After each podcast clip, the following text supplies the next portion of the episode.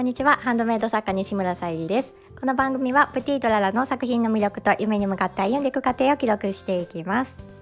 はい今日は9月30日土曜日、えー、夜6時18時2分ということで、えー、今日ディーラーからね帰ってきて今ちょっと収録をさせていただいております。もうね空が暗くなってきてもう冬もね近づいてきてるなっていう風に感じますね。で朝も私まだタオルケットで寝てるんですけどちょっとね寒くてちょっと風邪ひかないように気をつけたないとなって思います。とインフルもねインフルとコロナもまだまだね流行ってますしこれからまたね寒くなってくると流行ってくるかもしれないので皆様もお気をつけください。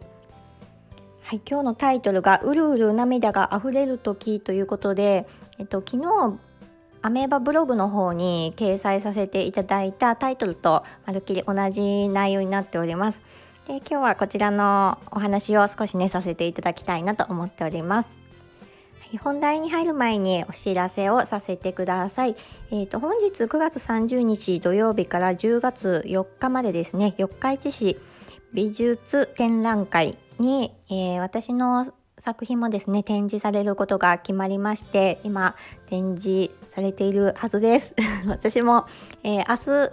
えー、自分の作品を含め他のね作品もたくさん今回第50回の記念ということで飾られているようなのでちょっと楽しみにね伺いたいと思います多分私の作品はね埋もれてるかもしれませんので あのね、見つけていただけたらご来場くださいましたらとっても嬉しいです。え観覧無料になっておりますのでぜひお越しください。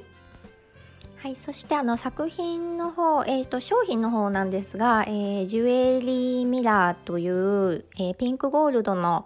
えー、ミラーですね。ちらのコンパクトをミンネクリーマベースに掲載させていただきましたまたあのえー、10月の誕生石のトルマリンのピンクの天然石のハーバリウムボールペンもチャームをお選びいただける形で掲載しております。ぜひあのご一緒に見ていただけたら嬉しいです。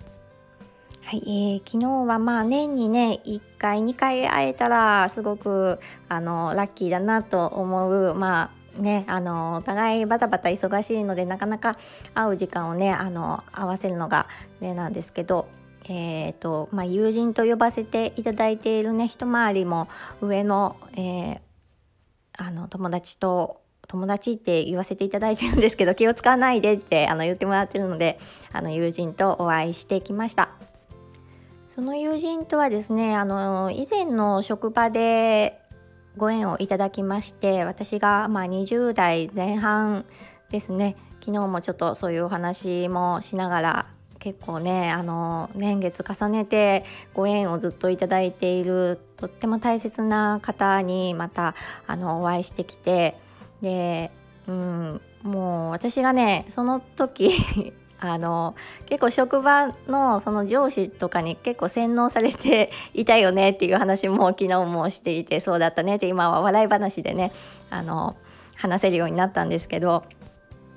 なんせねあの私は経験しないと結構学べないタイプなので まあいろいろねあの失敗もありながら今はこんな風にね笑って話せることがすごく楽しいなと思ってます。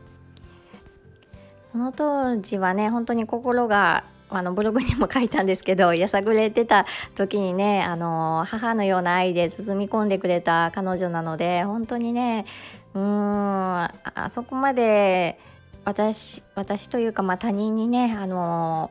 愛情を注げるってすごいなっていうふうに思いましたしその,、うん、あの経験というかうん、ご縁をいただいて実際ねそういう愛をもらったからこそ私もねそこから、うん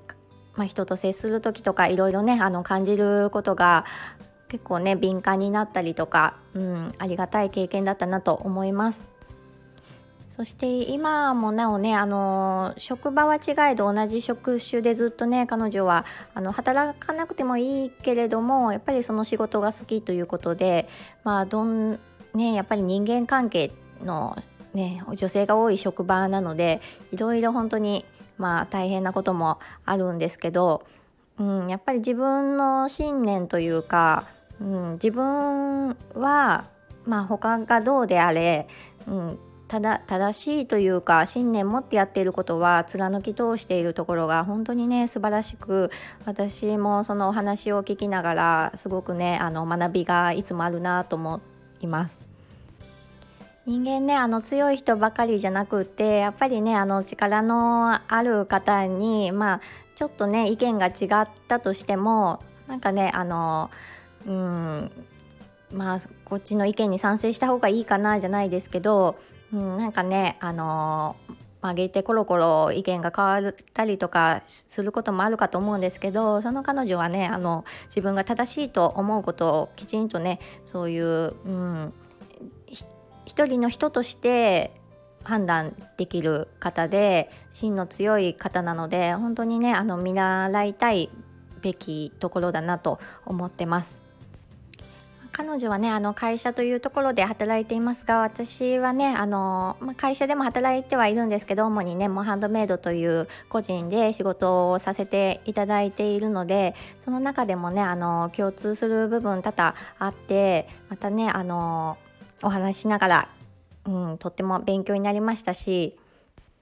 自分はねあのこうでありたいっていう像を持つことがすごくあの大事だなっていうふうにまた改めてね再確認できましたのであの楽しい時間を過ごせたなと思っております。